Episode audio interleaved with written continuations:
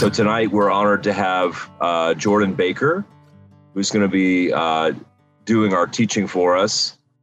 I first got to know uh, Jordan just through a discipleship group or uh, like a mentoring group with younger prayer leaders that I was a part of, and uh, just immediately felt a real kinship for him, uh, real respect for his walk with the Lord, and just I think he has a wisdom definitely that's beyond his years. Um, and uh, since that time, Jordan has also gotten involved, not just in kind of the prayer movement, but also, and not just in a unity movement, because he's been involved in a citywide uh, unity movement in his city, uh, Mansfield, Ohio. But he's also gotten involved in disciple making movements uh, just in the last several years. And so, very excited to have Jordan share with us. Jordan, you've got uh, the rest of the hour. Uh, if you just leave me five minutes at the end, that'd be great. Um, feel free to use it for speaking uh, if you want to have a time of prayer or question and answer, however you want to utilize it. But I'm just going to hand it over to you for for the rest of our time tonight. Awesome. Thank you. Can you hear me? We can hear you loud and clear. Yeah.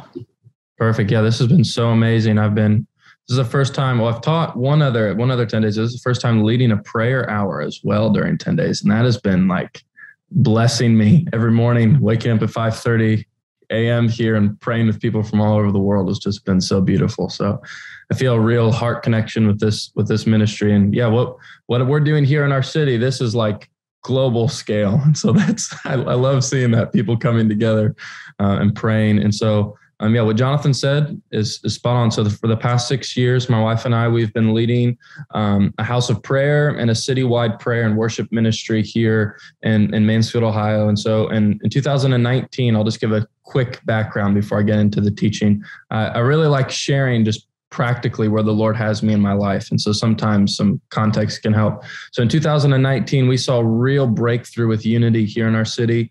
Um, we had over we had 60 churches come together um, for about 60 days of worship and prayer at their respective um, buildings. O- over 7,000 local believers here joined together for two months of prayer in 2019 and so that's really what we had been praying for for years was unity in the body of christ that believers would come together. We had 23 denominations represented.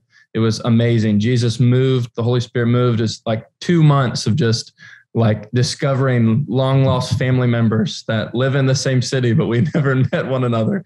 And so it was just a beautiful time in the Lord. Um, and then immediately after that, God began speaking to me about returning to the simple expression of following Jesus. And so I fell in love with this portion of scripture in Acts 2, verse 42 through 47. I'm just going to read it real briefly. And so this is before COVID, before the world shut down. God was speaking to our whole community out of out of these five verses in Acts for about eight months. Um, and God changed our life with these five verses here. So Acts 2, starting here in verse 42, this is what we see after Pentecost, right? This is what we're what we're praying in now. We're praying in the 10 days leading up to Pentecost. And so we see um, when Pentecost comes, the believers receive power from the Holy Spirit, but then we also see literally the birth of Jesus's church, the birth of Christ Church. And I, I believe the birth, the way something comes into the world is very, very, very important. And so this is how we see the church come into the world when we look here in verse 42 and in Acts 2. It says, They devoted themselves to the apostles' teaching and to the fellowship to the breaking of bread and the prayers. And all came upon every soul, and many wonders and signs were being done through the apostles. And all who believed were together and had all things in common. And they were selling their possessions and belongings and distributing the proceeds to any as had need. And day by day, attending the temple together and breaking bread in their homes, they received their food with glad and generous hearts, praising God and having favor with all the people. And the Lord added to their number day by day those who were being saved. So that last verse, our, our leadership team here, that last verse convicted us so deeply when we were spending time in the book of Acts. And we were coming out of this season of seeing great unity in the church, something that we had prayed for. And then it's just like God that when you see one prophetic word come to pass, he's like, oh, yeah, buddy, there's so much more. So much more I'm inviting you into. And so we saw this this prophetic word come to pass here in our city that we saw large scale unity across the body of Christ. And then um, I received a word from the Lord that what we pioneered with the March of Prayer. Um, this is what it was. It's during March and April where all of our local churches come together for two months of daily prayer I'm in daily fellowship with one another. And the Lord spoke to me and he said, What what you pioneered with the march of prayer, you will now pioneer with disciple making. And I had absolutely no idea what that meant at all. Zero clue. Making disciples, I thought it's just something that happens with young believers and they come into your church and you disciple them and you mature them and you see them grow up. And so I had no, that, that was really my only grid for disciple making. And so it, it was around this time um, that God asked us this simple question. And then COVID came three months after this. He said, If you were to take away your Sunday gathering, what is your plan to fulfill the Great Commission? T- take away your Sunday gathering, the time that you meet on Sunday mornings, and what is your plan to fulfill the Great Commission? And I had no answer to God. and I had no answer to him. And I realized that much of my understanding of making disciples had revolved around a church gathering. And there's nothing Im- implicitly wrong with that. But then three months later, when COVID came and thousands of churches are closed all over the world, this question stood out even more. Take away Sunday gathering, and how will you fulfill? How will you respond to the Great Commission? And so, really, where, where we have been and what I'm going to be speaking about today is I believe we are in a time we're seeing it here in our region, and I've even talked to some other leaders, uh, even globally and regionally, that are seeing it as well.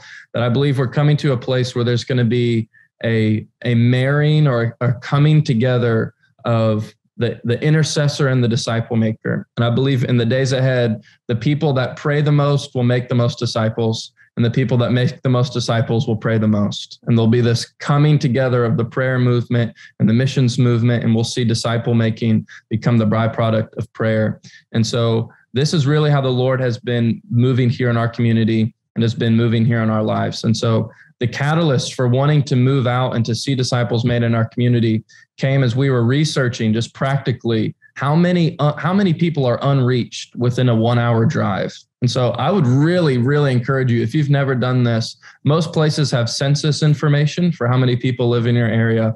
We were shocked to find out that within 1 hour of where I live that it's close to 3 million people who are, who do not know Jesus. Three million people who, who do not know Jesus, who have not given their lives to the Lord. And this number startled me, and this number sobered me to there is three million people within an hour drive that have not either heard about Jesus or had an opportunity to respond to Jesus. And so we spent a lot of time praying about this and we began to receive God's heart for the lost.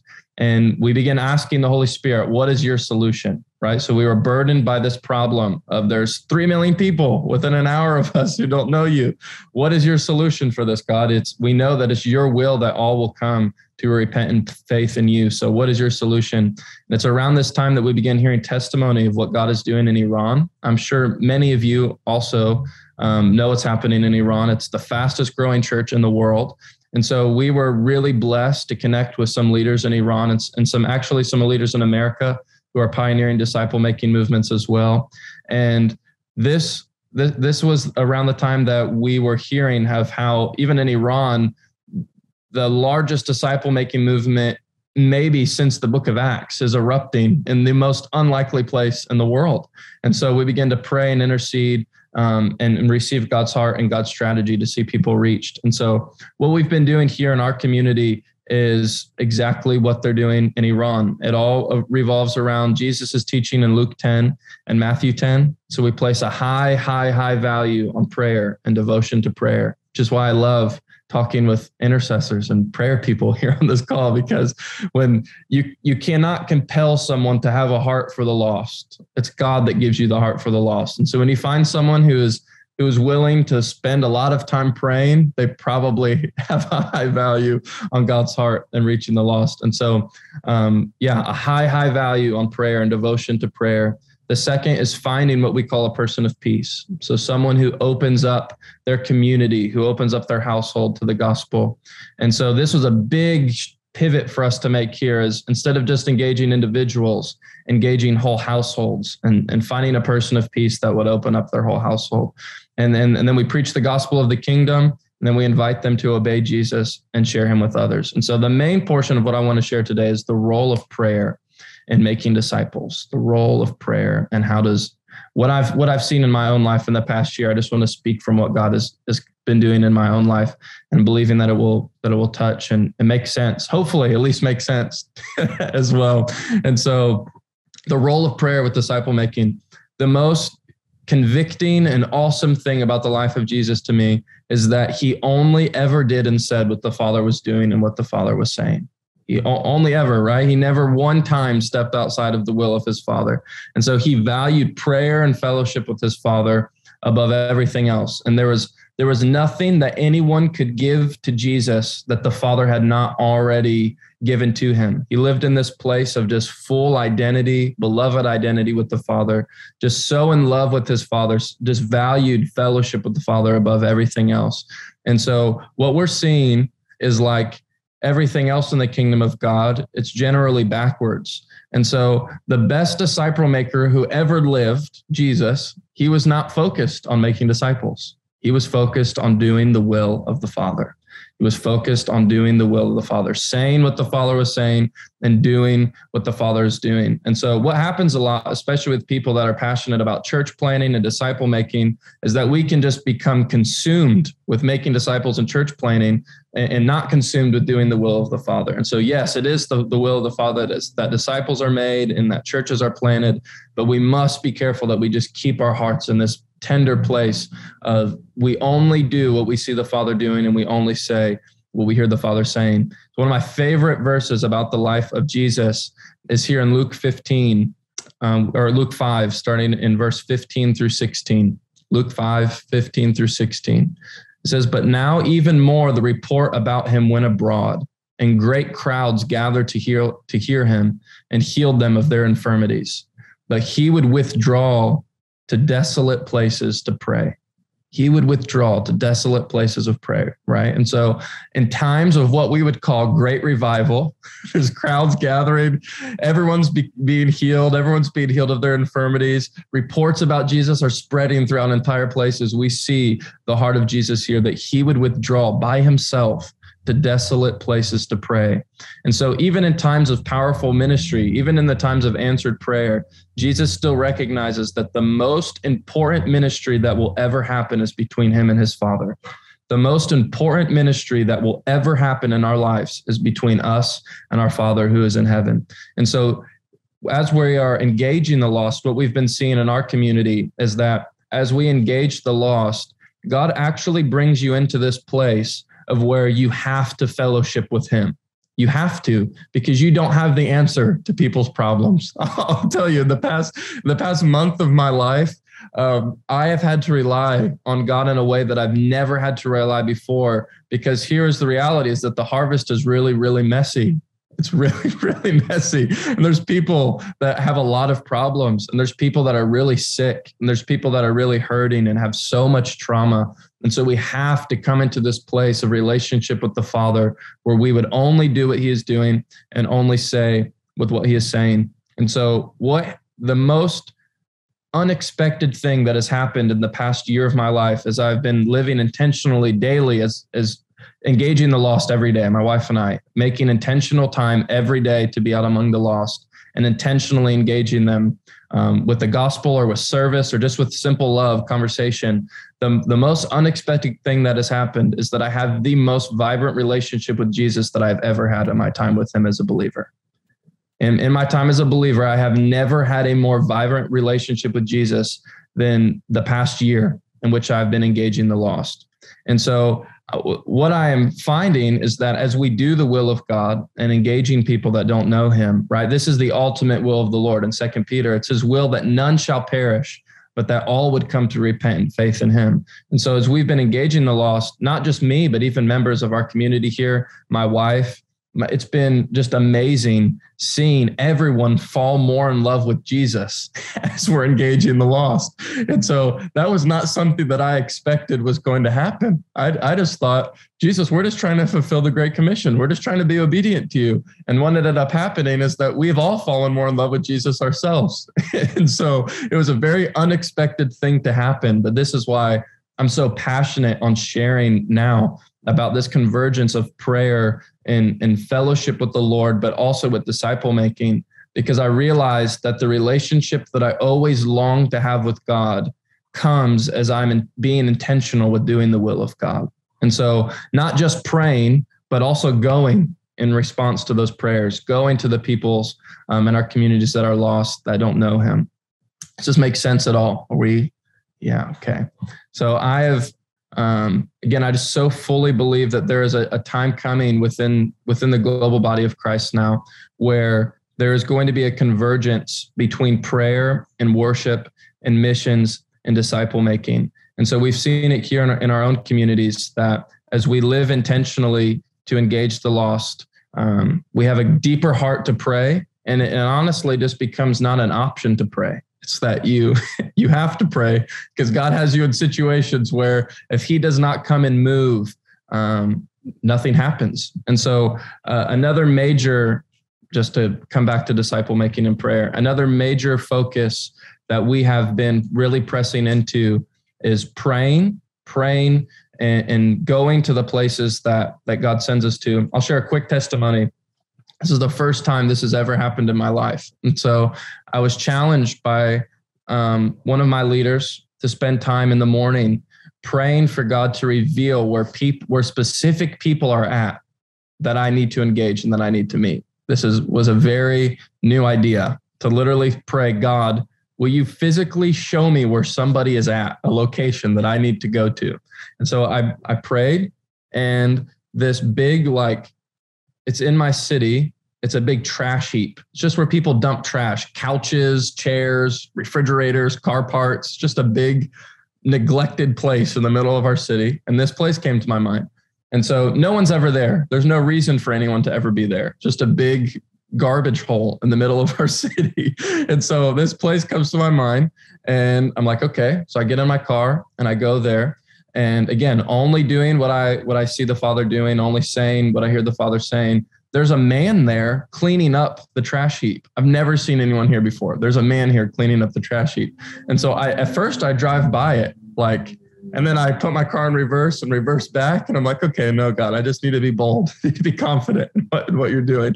So i get out of the car and i said hey my name's jordan. I think god sent me here to meet you what do you think about that? Dude just starts crying, opens up to me about his whole life, starts sharing, receives prayer, um, wants to discover more about Jesus, wants to discover more about the Bible. And so this is really when it be, we began realizing the importance of prayer with disciple making is that Jesus can literally show us the locations of people. Jesus can literally show us, uh, right? Even as we see Jesus, he's so intentional with the places that he goes to because he only goes where the Father tells him to go. And so, um, another big change in our ministry here um, when it comes to making disciples and how that plays in with prayer is Jesus's call to teach obedience. And so we see in Matthew 28, when Jesus gives the Great Commission, he commissions his disciples to go to all of the nations to baptize them. And then he says this that I never had caught until this past year teach them to obey all that I have commanded you. And so, what we have found is that teaching obedience is a lot different than teaching knowledge. Teaching obedience is a lot, lot different than teaching people knowledge about God. And the most beautiful thing that I've seen is as we have taught obedience to non believers, we are literally seeing miracles in people's lives. We're literally see, we're literally seeing people apply obedience to Jesus to their lives and literally seeing miracles happen in people who do not who don't know Jesus. And so we want to teach people not just knowledge about God, we want to teach people obedience to God because this is what Jesus told us to do in Matthew 28. He said, "Go into all the nations and teach them to obey me." And so uh, a verse that I want to look at here really briefly is Luke 6 verse 46 through 49. Luke 6, verse 46 through 49. And Jesus is speaking and he says, Why do you call me Lord, Lord, and not do what I tell you? Everyone who comes to me and hears my words and does them, I will show you what he is like. He is like a man building a house who dug and laid the foundation on the rock. And when a house arose, the stream broke against that house and could not shake it because it had been well built. But the one who hears and does not do them is like a man who built a house on the ground without a foundation. When the streams broke against it, immediately it fell, and the ruin of that house was great. And so here in verse 47, we, we see Jesus tell us to do three things come to him, hear him, and do his words. Come to him, hear him, and do what he has instructed us to do. So this is the model. This is the if you will, this is the strategy that we're using with the lost. And it's exactly the teaching that we have received um, and, and, some discipling that we've received from some church leaders in the underground church is that we don't want to just teach knowledge, we want to teach obedience. And so we want to invite people to come to Jesus through proclamation of, of the gospel. We want to invite people to hear Jesus by the reading of his word. And we want to invite people to obedience, that they would see a real change, a real tangible change and encounter with God as they would obey him. And so, what we're finding is that the single best way to teach obedience is to live an obedient lifestyle, right? And so, the single best way for us to teach obedience is for us to obey Jesus. that's that's the best way. The single best. There's no better way. The best way to teach someone to obey Jesus is for you to obey Jesus yourself. And so, what we have realized here in our community is that, especially within and within charismatic churches, which at least here in my community, a lot of us are affiliated with, um, more spirit-filled Pentecostal type churches, which I love it. I love it all. Um, our fear of legalism has caused us to forget and to neglect the benefits of obedience. We are so fear. We're so we don't want to be legalistic and, and that fear of legalism has caused us to forget actually the blessings of obeying God, right? There's so many blessings that come by obeying God. One of the blessings that Jesus tells us in John 6 is that when we obey him, that the Holy Spirit would come and make his home in us right that's a that's a pretty big blessing that's a pretty big promise of god that when we would obey him that the father would send his spirit to come and make his home eh, on the inside of us and so um, another paradigm shift that we're realizing here in our community is that in our at times when we were just doing evangelism how we had always been trained to do evangelism um, is that in our rush to to get someone to say yes to a gospel presentation we actually never really give them the chance to obey god we never give them the chance to actually obey God. We just rush someone to say a prayer after us. We, we rush someone to hurry up and say yes to Jesus, and we never give them the opportunity to actually obey him in their lives. And so what happens is exactly what Jesus tells us here in Luke 6, verse 46, is that they hear, but they don't obey. And so when the storms of life come, the fall of their house is great. The fall of their life is great because they've they have heard, but they have not responded with action. And so, as I've looked back over the past five years um, of the way that I was inviting people to, to follow the Lord, I realized I was never really inviting anyone to obey Jesus. I was just inviting them to receive forgiveness, but I was never inviting anyone to actually obey him. Right. And, and then maybe accept him and then come to my church right? That's it. Accept him and then come to my church. But I love that Jesus, he he never he never says, and it's not wrong to invite someone to church, right? But I don't think Jesus's idea of fulfilling the Great Commission is inviting people to church. It's inviting people to obedience to him. That's that's Jesus's idea of fulfilling the Great Commission is inviting people to obedience to Him. And so obedience isn't scary. Obeying God is a blessing. Obeying God is beautiful. And when we obey God, um, I have just seen such a tangible change in, change in my life and in the life of my wife, the life of my children, the life of everyone in my church community. As we have just said yes to God, we've had a deepened desire to pray, a deeper desire to fellowship with Him. And then it's also amazing just seeing the Holy Spirit move in people. And so, um, another thing that, that God has really been speaking to me about is coming alive to God's stream. And so I, I love that there's people from so many different nations on this call tonight because I believe that this is God's dream. And so um, we've been saying death to our dreams and come alive to God's dreams. That's that's what we want. Death to our dreams, come alive to God's dreams. And so God's dream is Revelation 7.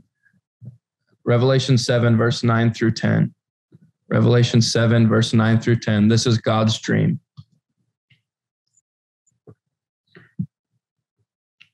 Thank you guys for putting all the scripture in the in the chat. So this is God's dream is Revelation 7 verse 9 through 10. So I'm going to read this here real quickly. It says after this I looked and behold a great multitude that no one could number from every nation from all tribes and peoples and languages standing before the throne and before the lamb clothed in white robes and with palm branches in their hands and crying out with a loud voice salvation belongs to our God who sits on the throne and to the Lamb. And so the reason that we make disciples is simple. It's because Jesus is worthy of a reward. This is why we make disciples. It's not it's not to build churches, it's not to build our ministries. Yes, these things are amazing, but the reason that God wants to give us a heart for disciple making is because the Father believes that his son is worthy of a reward in every place. The Father believes that his Son is worthy of an inheritance in every place, in every people, in every tribe, in every tongue. And so I've just determined in my heart, and I, I feel the Lord's invitation even to the body of Christ to determine in our hearts that we will bring him a reward that he is worthy of, that we will bring him what he died and what he paid for. And so this is this is the father's dream is that the son would be honored and glorified by all people. And the question is this is how many people from your people group do you want to see in this Revelation 7 scene, right? And so it's going to happen, right? This is this is this is not a maybe. Revelation 7, 9 through 10 is going to happen. There are going to be people, a multitude so great that no one can even number it, right? From every nation standing before the throne of God. And so God wants to enlarge our vision for our cities. This is what we begin to realize here in our community is that we have been impressed with relatively little fruit. We've been impressed. So here, here in my city, I know there's a lot of different nations represented. In America, we are seeing a very slow but steady decline of Christianity here in America. And so here in my city, there's about 28% of people that that say that they are followers of Jesus. And so that means that there are 72% uh, of people in my area who are not followers of Christ. And in America, for the first time since its founding, we have just went below 50% of people who regularly attend a church gathering. And so that's that's not even talking about an actual disciple. That's just someone who attends a church gathering like consecutively, a couple weeks in a row. And so God wants to enlarge our visions. And he began to speak to us about this is, and have you ever had those stings from God? This was one of those stings with God. And it was, son, you've been impressed with relatively small fruit. You've, you've been impressed with 22% of your people group. You've been, you've been okay with 22% of your people group, right? You've been, you've been fine. And so in my area, um, a church of 10,000 is unheard of. For, for there to be one church where there's 10,000 people, that, that would be completely unheard of. And that's only 1% of my people group. That's 1%. and so God wants us to enlarge our vision. And I think the way forward, what we're going to see is a return to this Acts 2, verse 42 through 47 reality is really the harvest is so great that there is going to be a necessity to meet from house to house the harvest is so great that there it will there will not be a building that you can fit this harvest into. It will require us to go small so that we can go big. And so this is why back to the point of it all the reason that we make disciples is not to build our ministries or for our personal glory. We make disciples so that jesus would get what he is worthy of which is praise from every corner of the earth praise from every corner of the earth. This is why we make disciples. And so the lord gave me a word a couple months ago and he said there's a, a I'm going to paraphrase. I don't have my journal to say it exactly. I'll paraphrase this word that the Lord gave to me. And it was that there is a shifting coming within the body of Christ where we've been in a time where many have branded him. Many have began to brand Jesus for their own ministries and for their own glory. And the Lord spoke to me that there's a new generation of leaders that are coming that have been branded by him. We won't we will not brand and commodify Jesus anymore, put him in this nice little package that we can sell on Sunday mornings. Jesus said he is going to begin to himself, he's going to place his seal, right? His brand. Lord, place place your love as a seal upon my heart and that he is branding the body of Christ to do this work of disciple making but it will not be how we have seen before. It will not be to build ministries. It will not be for our own glory. It will be for the glory of the Lamb. And it will be done by people that are branded by Him, that literally have the seal of the Lord placed and branded upon their heart. And so this must be the posture of disciple making. Uh, every other posture will lead to an inward focus. Every other posture leads to I'm making disciples to build my church. I am making disciples to build my ministry. I'm building I'm making disciples to say, this is how many people I've discipled. The only thing that works, the only thing that is an outward focus is that we look to Christ as the reason because he is worthy. He is worthy of disciples from every corner of the earth. This is what Jesus is worthy of.